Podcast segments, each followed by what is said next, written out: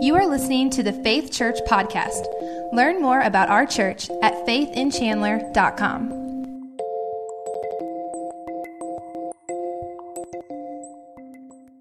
How many of you have a relative that every time they tell a story, they just completely butcher it, right? They just always mess it up. They start to tell a story, and then they get sidetracked by some related story, and they say, Oh, that reminds me about this thing I've been meaning to tell you, and they tell you all about that. And they give you way too many details. You don't even need to know about that. And then they look at you and say, What was I saying? What was I? Why was I telling you this? Right?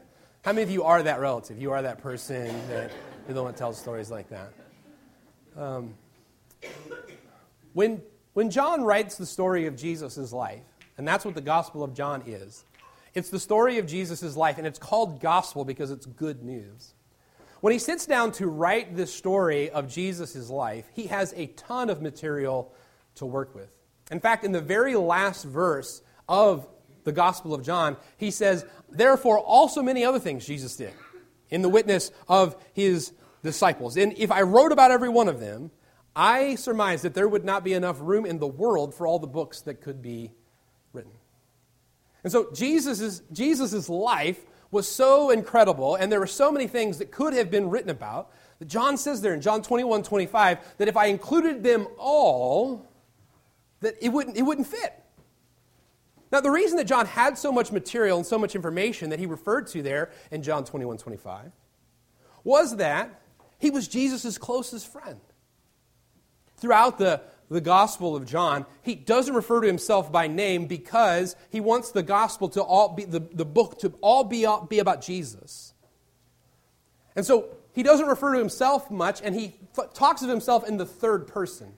He refers to himself as the disciple whom Jesus loved, the disciple that was near to Jesus.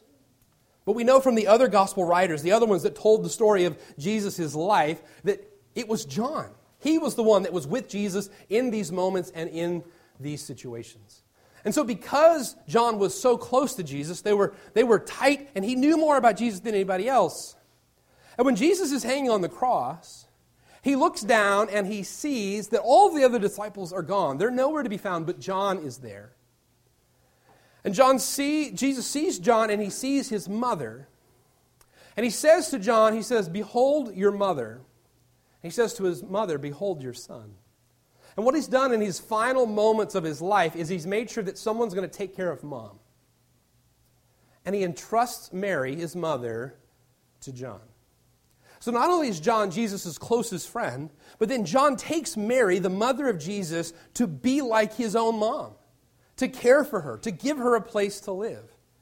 And I am sure that Mary had a whole lot of information that she could have passed down to John. And if John had included everything that Mary told him about Jesus, the Gospel of John would start off with some of Jesus' first drawings, you know? Because some of you are that mom. Every time your kid brings home a paper from church or from school, you have to save it and file it away, and your fridge is covered with all of this stuff. And so John would have had all this information, and would have gotten so much more from Mary, but he knows that he has to he has to communicate the story of Jesus in a way that people can understand. Here at our church, we've had the opportunity to do testimony videos of some of our, our saints, some of the people that have been a part of our church for a long time. And we did one with our founding pastor, Brother Helms, who told the story of how we were uh, started in the Newburgh Town Hall. We did one with Bob and June Scales, and they shared their story with the Higgs and the Alvises. And I, what's hard about that is I'll sit down with those people and we'll spend 45 minutes to an hour talking about all the things that God has done in their life, and that's difficult to fit that in. And then I've got to take those 45 minutes to an hour of video, and I've got to edit it down to like five or eight minutes. And it is so hard to know what to include and what to edit out. It's so hard. And when John went to write his gospel, it would have been very difficult for him to narrow down exactly what it was that he was going to write to us about. But the way that he did it, and giving us these 21 chapters about Jesus' life, is he had a driving purpose from the very beginning. And that's what he gives us here in John chapter 20 and verses 30 and 31. We're going to put those verses on the screen, or you can follow along in your Bible. And many other signs truly did Jesus in the presence of his disciples, which are not written in this book. But these are written that you might believe that Jesus is the Christ, the Son of God, and that believing you might have life through his name. What John did is he said, I'm going to focus on the signs that will lead you to believe what? That Jesus is the Christ and the Son of God. That's what John focused on. John focused on signs of Jesus as the Christ or the Son of God. And I want you to pay attention to that word signs. Because a sign points you in the direction that you need to go. I'm originally from Virginia Beach, Virginia, and when I travel back to Virginia by car to see my family, I literally take Interstate 64 the entire way. I catch 64 East in Lynnville, and I drive it 757 miles, and my parents live just one mile off of 64 in Virginia.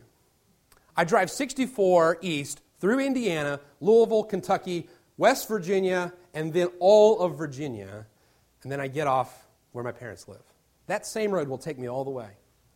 And when I'm done with my visit there and it's time to come back home to Indiana, did you know that when I get on the interstate that there is no sign that says this way to Daniel's house? There's not even a sign that says this way to Chandler. Can you believe that?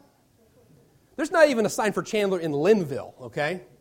You just have to know like you get off at Lynnville and then you go to Chandler.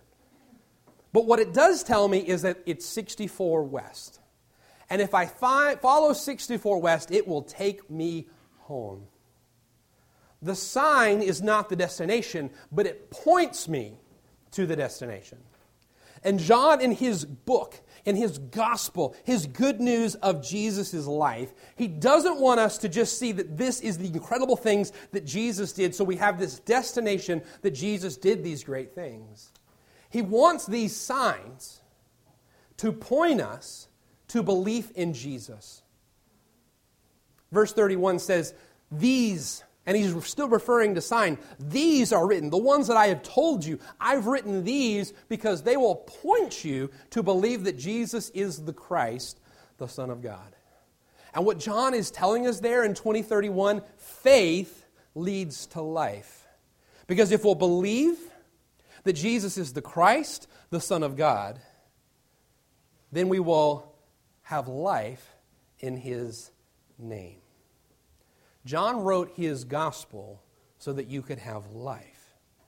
And the way that he gets you there is to point to all of these signs in Jesus' life. So, what's the first sign that he gives us? He gives us the sign that Jesus is the Christ. Now, maybe you have heard Jesus referred to as Jesus Christ, but Jesus Christ is not Jesus' full name like my name is Daniel Edwards. Jesus Christ is a title like my title is Pastor Daniel. It's an office, a status, a calling. And the word Christ is just the Greek form of the Hebrew word Messiah. And all throughout the Old Testament, the Bible tells us about this coming Messiah. And the word Messiah literally means to run down or to spread out. And the reason they referred to as a, a Messiah or someone who was a called one with this term is because when they were anointed or chosen by God, a prophet or the people would come to them and they would pour oil over their head. And that oil would run down the side of their head onto their shoulders and onto their clothes. And that was a sign that they had been chosen.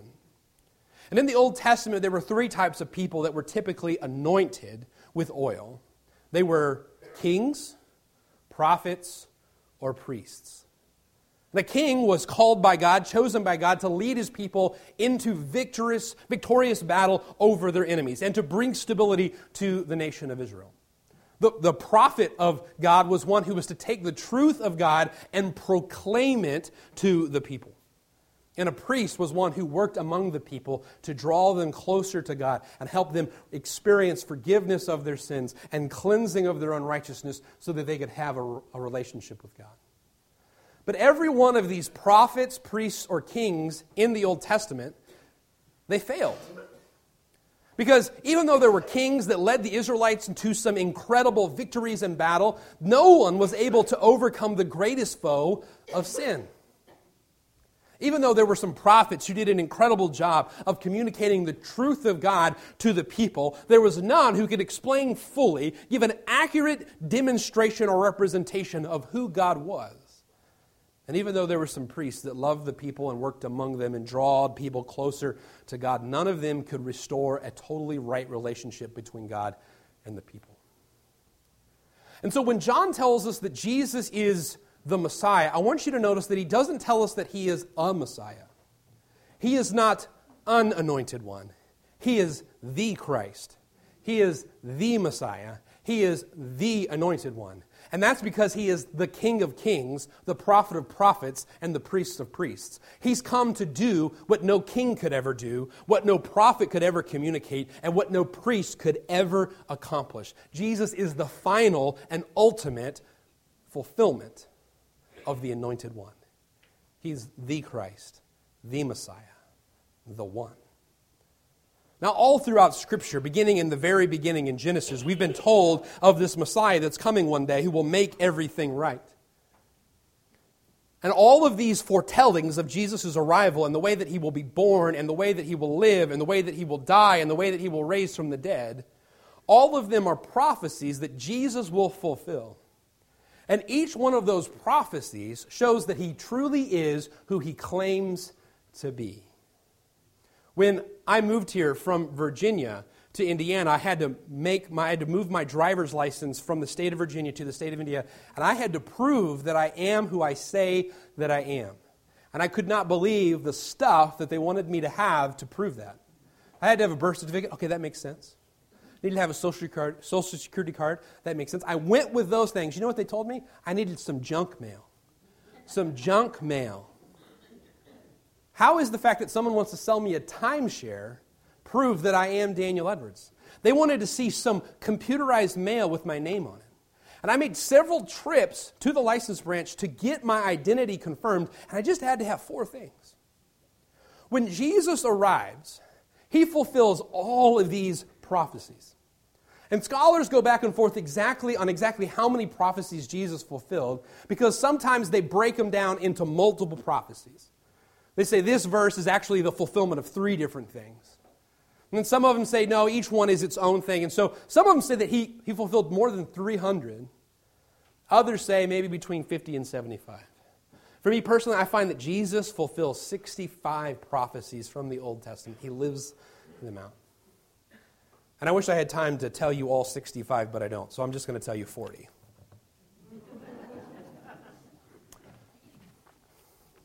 Jesus is the snake crusher from Genesis 3. He's the blessing of Abraham found in Genesis 12. He's the covenant of Isaac in Genesis 17. He's the offering of Jacob in Genesis 28. He's the unending reign of Judah in Genesis 49. He's the spotless lamb spoke of in Exodus 12. He's the ultimate blood atonement for sin in Leviticus 17. He's the voice of God himself in Deuteronomy 18. He's the faithful priest of 1 Samuel 2, 2 and he is the eternal king in David's line from 2 Samuel 7. He's the living redeemer that Job hoped for in Job 19. He's the humble servant of Psalm 8, the stronghold for the troubled in Psalm 9. He's the forsaken son, the thirsty sacrificed, and the pierced Savior of Psalm 22. He's the yielded spirit and abandoned friend of Psalm 31. He's the quiet defendant of Psalm 38. He's the righteous preacher of Psalm 40. He's the parable giver of Psalm 78. He's the life proclaimer in Psalm 118. He's the ignored preacher in Isaiah 6. He's the virgin son son in Isaiah 7. He's the stumbling block made into a cornerstone in Isaiah 9. He's the backwoods preacher in Isaiah 9. He's the hope of nations in Isaiah 11. He's the final authority in Isaiah 22. He's the conqueror of death in Isaiah 25. He's the miracle worker of Isaiah 35. He's the closing act of Isaiah 40. He's justice for all in Isaiah 42. He's the pourer out of the Spirit in Isaiah 44. He's the mocked and beaten face of Isaiah 50. And he's the freer of the captives in Isaiah 61. He's the indestructible king of Daniel 7. He's the end of all sin in Daniel 9. He's the refugee out of Egypt in Hosea 11. He's the Bethlehem baby in Micah 5. He's the donkey riding king of Zechariah 9, and he is the betrayed friend of Zechariah 11. He is the Messiah. He is the Christ. And he has fulfilled all of these signs that he is who he says that he is. But John doesn't stop there. Because John says, I have written these things that you might know that he is the Christ, the Son of God. The Christ, the Son of God. And what John wanted to be clear on is that when Jesus was born in Bethlehem, that's not when he came into existence. That wasn't the beginning of his story. So, the very beginning of the book of John, in John chapter 1, he tells us that Jesus was in the beginning. He was the very expression of God in the creation of all things, and nothing that was made was made without him being present. You see, Jesus didn't come into existence in Bethlehem. He just came into life as a man in Bethlehem. He already existed. He came to be among us in Bethlehem. And so he's not just a man of God, he is God as a man. And that's important because he's not just the Messiah who is some good man, who is some good guy or good teacher who fulfills all these prophecies about the Messiah. He is the very Son of God who came to live out the prophecies and conquer sin for us. God came and he moved into our neighborhood. And so John wants to be clear he is the Christ who fulfills all of these promises, who fulfills all of these prophecies, but he's not just a good man, he's the Son of God. And so in John's gospel, throughout the book, he tells us these I am statements that Jesus makes. And these are so important. He tells us in John 6, I am the bread of life. He tells us, I am the light of the world. I am the gate for, for the sheep so that the sheep can come in and be with the shepherd, and I am that good shepherd. He says, I am the resurrection and the life. I am the way, the truth, and the life, and I am the true vine. And when Jesus makes each one of these I am statements, he's not just telling us something about himself. You know what? My kids say I'm all the time. They say, I'm tired. I'm bored. I'm hungry. I'm starving. You know what that means? That's how they feel right then in that moment. And give it a second, and there'll be something else that they, I'm this, I'm that. When Jesus said, I am, he was using that to say, This is something that I have always been. And when God appeared to Moses, and Moses said, Who should I tell people that I've spoken with? He said, You tell them that the I am sent you. The I am. I have always been, I have always existed. And so Jesus is not saying, I will be or I was, I am. And those I am statements, they live out today. So these are not only prophecies that Jesus has fulfilled that makes him the Christ, the Messiah, he's saying these things about himself that I am the living bread. I am the vine. I am the shepherd. I am these things. I am the Son of God. How many of you remember Tony Hawk, the skateboarder? Famous skateboarder became just world famous when he was just a kid. Tony Hawk's older now, and he constantly lives out this scenario where people are like, this can't be Tony Hawk. And he tells the story about he was flying somewhere to do some skating competition, and he walks into security and he's showing them his license. It's got his picture and his name on it, and his boarding pass. And the guy looks at it and he goes, Huh, Tony Hawk, like the skateboarder. And Tony Hawk says, Yeah, exactly, like the skateboarder. And the guy says, I wonder what that guy's up to. And Tony Hawk says, This, he's up to this. This is what he's doing. And all throughout his life, people are like, Ah, that can't be Tony Hawk. Are you Tony Hawk's dad? Are you Tony Hawk's older brother?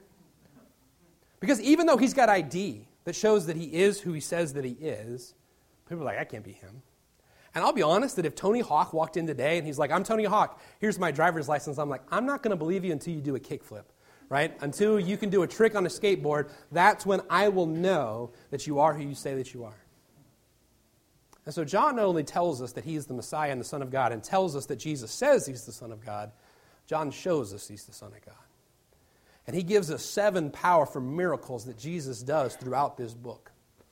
So in John chapter 2, Jesus turns water into wine. John chapter 4, Jesus heals a sick child. John heals, or Jesus uh, heals a paralyzed man. Then he feeds the 5,000. He heals a blind man, and that he raises Lazarus from the dead. But the final and seventh ultimate miracle that Jesus performs is he raises from the dead. He raises from the dead. And in John chapter 20, John tells us that some women come to see the tomb where Jesus is buried and they find it empty.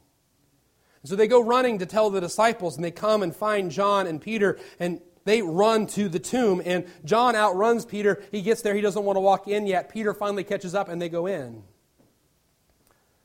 He tells us there in the beginning of the chapter that they go in, and in verse 8, he says that he sees the linen clothes laid out, And then over on the side is the napkin that would have been wrapped around Jesus' head, folded and placed.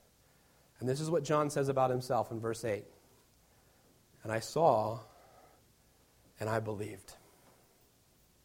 Now, the very, very next verse, in verse 9, he says, They did not yet know the scriptures to be fulfilled that he would raise from the dead on the third day. You know what John's telling us?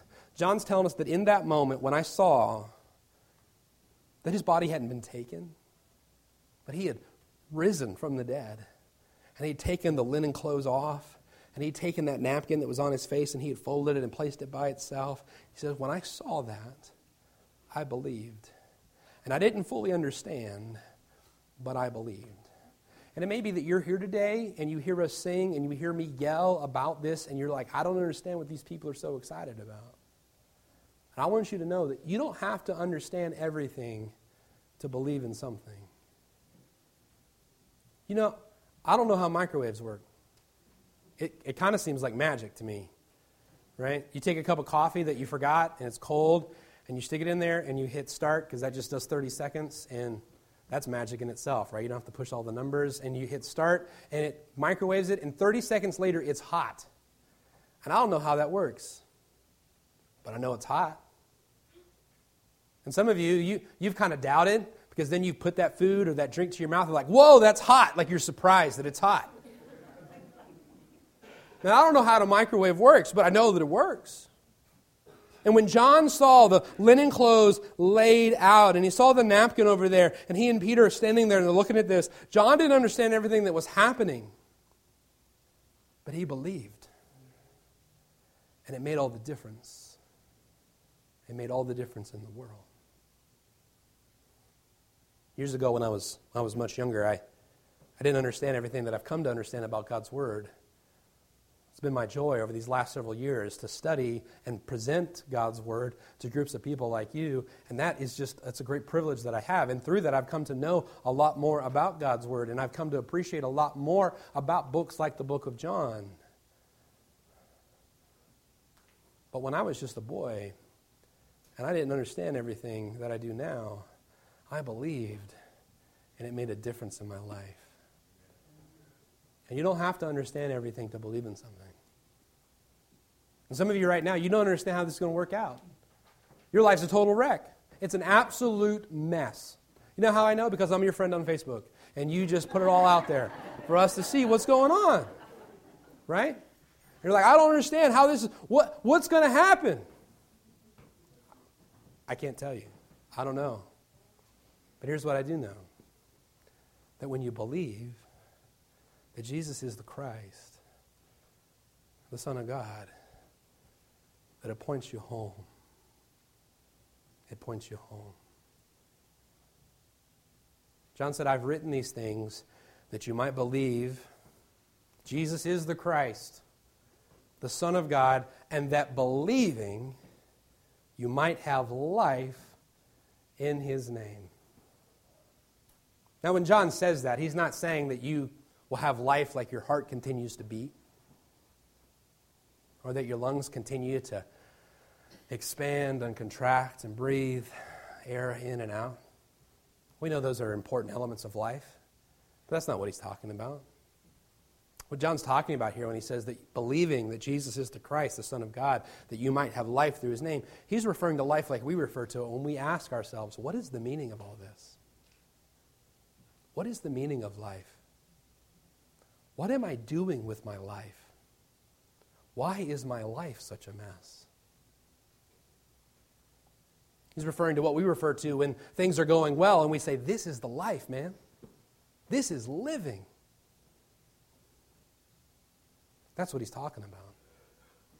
And I think that every one of us, if we're honest today, every one of us, if we look within our own hearts, every one of us has this sense, has this feeling that we're not really living. At least not life to the fullest. At least not life as it's intended. That there's something missing. John said, I wrote this book. I wrote my gospel so that you might believe that Jesus is the Messiah, the Son of God, and that believing you might have life in His name. The thing that was really the kicker for John was when he walked into that empty tomb and he saw that Jesus had risen from the dead. He says there, he says, I saw and I believed. You know what Jesus had done over the course of his life? Jesus had proven himself again and again and again and again to John. And John's faith had grown by following sign after sign after sign that brought him to this place where he believed and he had faith. When I was a, when I was a kid, I had, a, I had a friend who lived a few doors down from me in the neighborhood. And this kid, he just, he just liked to lie. You ever known somebody that they just enjoy lying, so they lie just for no reason because they like it? And he, he would lie about everything. I mean, he, he would lie about people that he'd met, he would, he would lie about things he had done.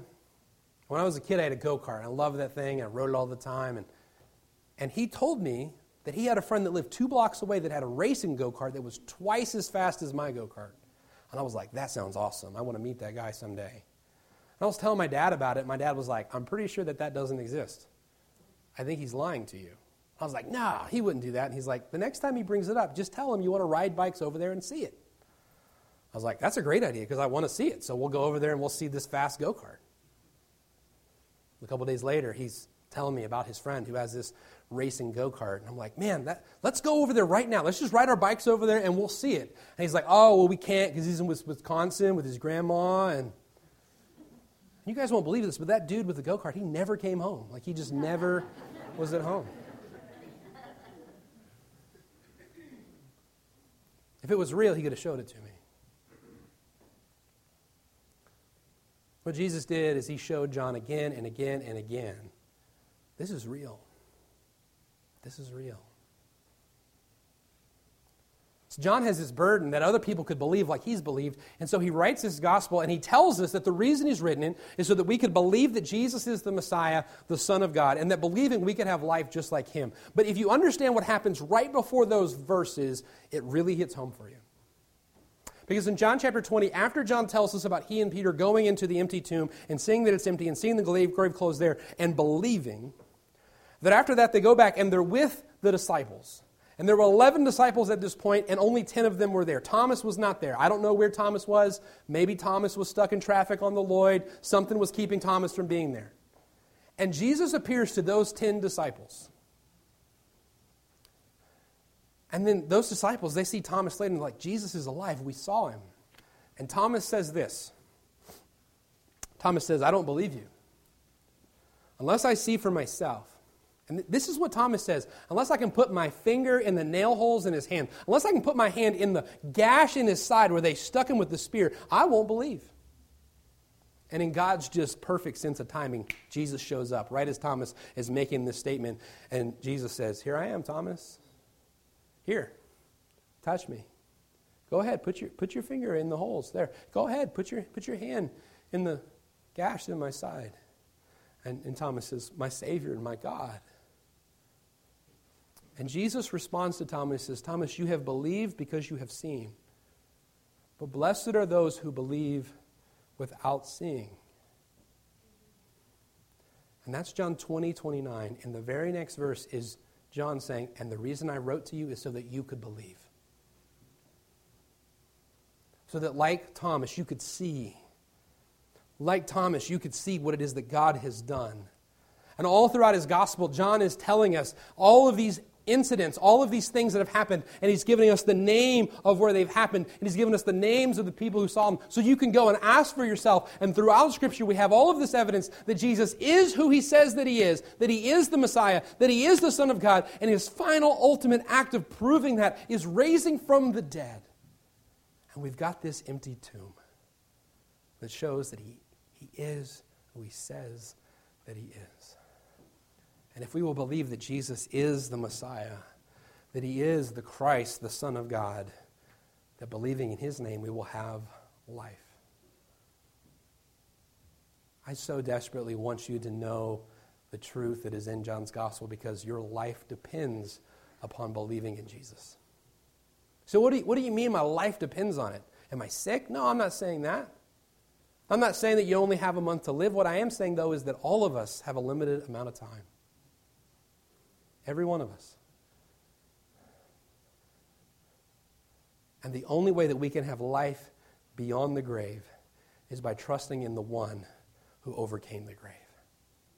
Your life depends upon believing in Jesus.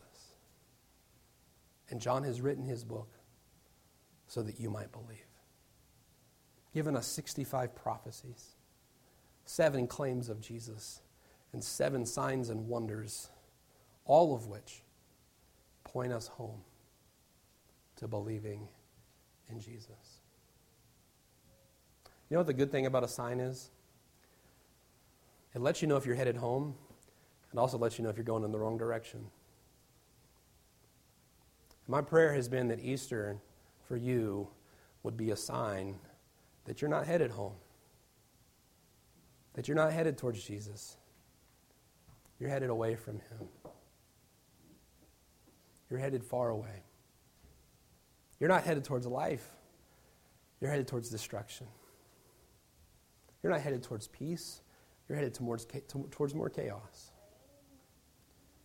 And if you'll follow the signs, if you'll follow the signs, He'll lead you home. Would you bow your heads with me for just a